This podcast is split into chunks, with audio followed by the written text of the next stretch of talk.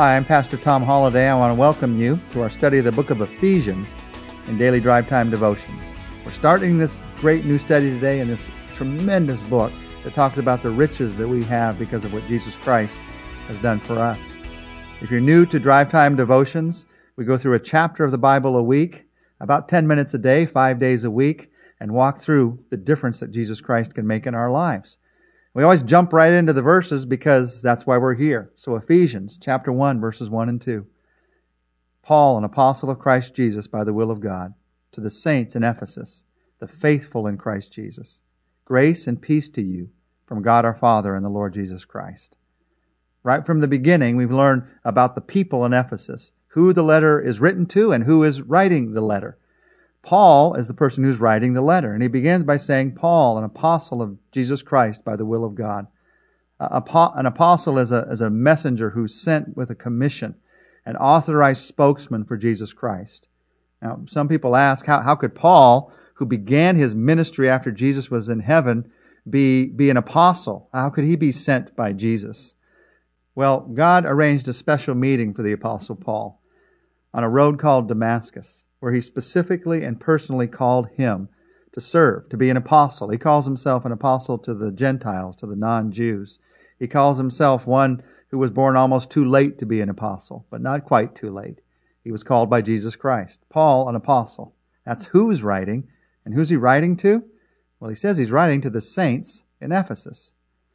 First of all, what is that thing about saints? Before we get to Ephesus, what is this thing about saints? The, the idea you may have in your mind and the Bible idea of saint are, are often two different things. Our idea is reflected in, well, here's the definition in the American Heritage Dictionary. A saint is a person officially recognized, especially by canonization, as being entitled to public veneration and capable of interceding for people on earth. It's interesting that the second definition in that dictionary is a person who has died and gone to heaven. Well, that, that didn't fit with, neither of those fit with the people in Ephesus. And in fact, if you take a look at the New Testament, we are all called saints. Every Christian is called a saint.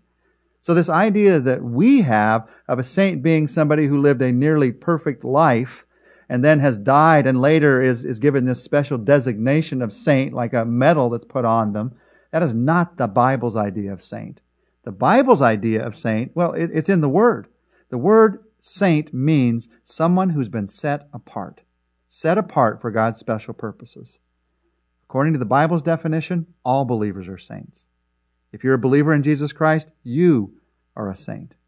Now, if as I say that to you, you think, I don't feel worthy of that. I don't feel worthy of being a saint. That's the point of the first three chapters of the book of Ephesus to show you that no, you're not worthy in yourself of being called that, but God has set you apart and in Him, in Jesus Christ, you are worthy. He writes to the saints, the saints in a place called Ephesus. Ephesus was one of the larger cities in Paul's day, originally built as a trade city. The, the ruin of its harbor had caused the, the trade of Ephesus to go down and had made it by Paul's day into what many called a temple and tourist city, and they affected each other. Because in Ephesus, there was a, a, a temple of a goddess by the name of Artemis. And around that temple, the worship was a very unholy kind of worship. Lots of prostitution involved in what they called worship at this temple of Artemis. It was a sort of a, of a Las Vegas of its day. I, am sorry if if you live in Las Vegas and you're listening to this. What, what I'm saying is there was a, there was a knowledge in the world of its day that this was the type of city that it was. However, Paul had gone to that city. You can read about it in the book of Acts. And in going to that city, he'd seen how Christ could work in a place like that. Ephesus, Ephesus was the place where Paul had his longest stay, his greatest impact, expressed what he called his highest love, and also faced his strongest criticism. So as he writes back to this church in Ephesus, he's, he's writing to a church that had been very important in his life and ministry. It's the church you can read about in the book of Acts where he had his longest stay. He stayed there three and a half years. He stayed there preaching the gospel because it was having such an impact on the people's lives. And that leads to the second thing, the greatest impact. The, the Bible tells us that all of Asia heard about Jesus Christ because Paul was preaching in Ephesus. People from all over Asia would travel to Ephesus, maybe on a, on a holiday, on a vacation, or on the way to somewhere else. They'd see what was happening with the Christians there. They'd hear about Jesus. And then they'd take the news back to their friends. So by preaching in Ephesus, Paul spread the news to all of Asia. In Acts chapter 20, as Paul goes back to visit the Ephesian leaders, he talks about it as a, as a place of highest love. He poured out his life for the people there. The impact that Christ made through Paul in that city came at a cost. He gave his heart, he gave his life for those people. And it also came at another cost. Ephesus was also the place where Paul faced what I would call his strongest, or at least loudest, criticism. In Ephesus, Paul's preaching began to affect the local economy. There were some silversmiths there who made little silver idols of the goddess, false goddess Artemis, and they would sell them and make a pretty good profit. As Paul began to preach, their sales went down because people were worshiping the true God now. And, and they, because sales went down, began to try to find a reason why they could come against and criticize the apostle Paul. And instead of saying it was economics, they began to go after their false goddess. They, they filled the temple of the Ephesians. And the people of the city shouted for two hours, Great is Artemis of the Ephesians, over and over and over again, to such an extent that the people in Ephesus were afraid for Paul's life. Now, Paul writes back to these people in this letter to the Ephesians about 10 years after that two year stay. He was a prisoner in Rome, writing back to these people that he had loved, that he had served, through whom he had, because of Christ's impact in them, he had seen great joy come into his life. And as he writes to them at the very beginning, he talks about the two worlds that all of us live in as Christians. He says to the saints of Ephesus, in Ephesus, the faithful in Christ Jesus. Notice the two worlds in Ephesus and in Christ Jesus. That's the two worlds we all live in. We live in the world, but we're not of the world. We live in the world, but we're truly in Christ. In fact, this phrase, in Christ Jesus, is used 15 times in this letter alone, beginning right here at the very beginning. In Christ. You are in Christ. When God looks at you, he sees Christ. Here's the picture. We're somewhat, as believers in Christ, like scuba divers. We, we live in an alien vi- environment, this world, where there is evil, where there is wrong. But we have this uh, little tube sticking out of the water that enables us to breathe. That's where we're in Christ. And that's the only thing that enables us to breathe. The only lifeline that we have in the world is that we are in Christ.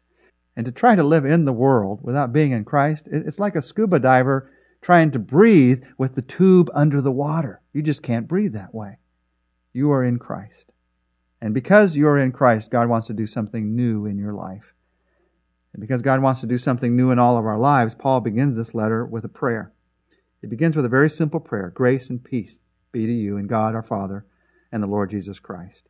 This is how Paul begins most of his letters with a prayer for grace and a prayer for peace. And that doesn't mean I should skip over it. That means it's supremely important. Just because I've heard it before in the Bible doesn't mean, oh, I'll skip on to the next verse. If God says something again and again, it means it is supremely important. Grace and peace. Grace. The Greek word charis, we get, we get our English word charm from this word. God's gift, God's grace. That's where we live our lives, in light of His grace. And peace. The Greek word irene. If you're named Irene, you're named for this word, peace. The idea there is freedom from worry and fear. Peace means that the battles are really over. We, we have, because of Jesus Christ, a sense of victory in our daily lives. Grace and peace in God our Father and the Lord Jesus Christ. That's where we start this book of, of Ephesians. And let's start by thanking God for those two qualities in our life. Thank you, God. Thank you for your grace, your gift of new life and love through Jesus Christ. And thank you for your peace, your gift of freedom from worry, hope in daily life because of Jesus Christ. And we pray together as we walk through this book and see what it has to say to our hearts. So you help us to see ourselves in a new way, see this world in a new way, and see you in a new way. Help us to see it all, it all, Jesus, in light of who you are and the love that you have for us. We pray this in Jesus' name. Amen.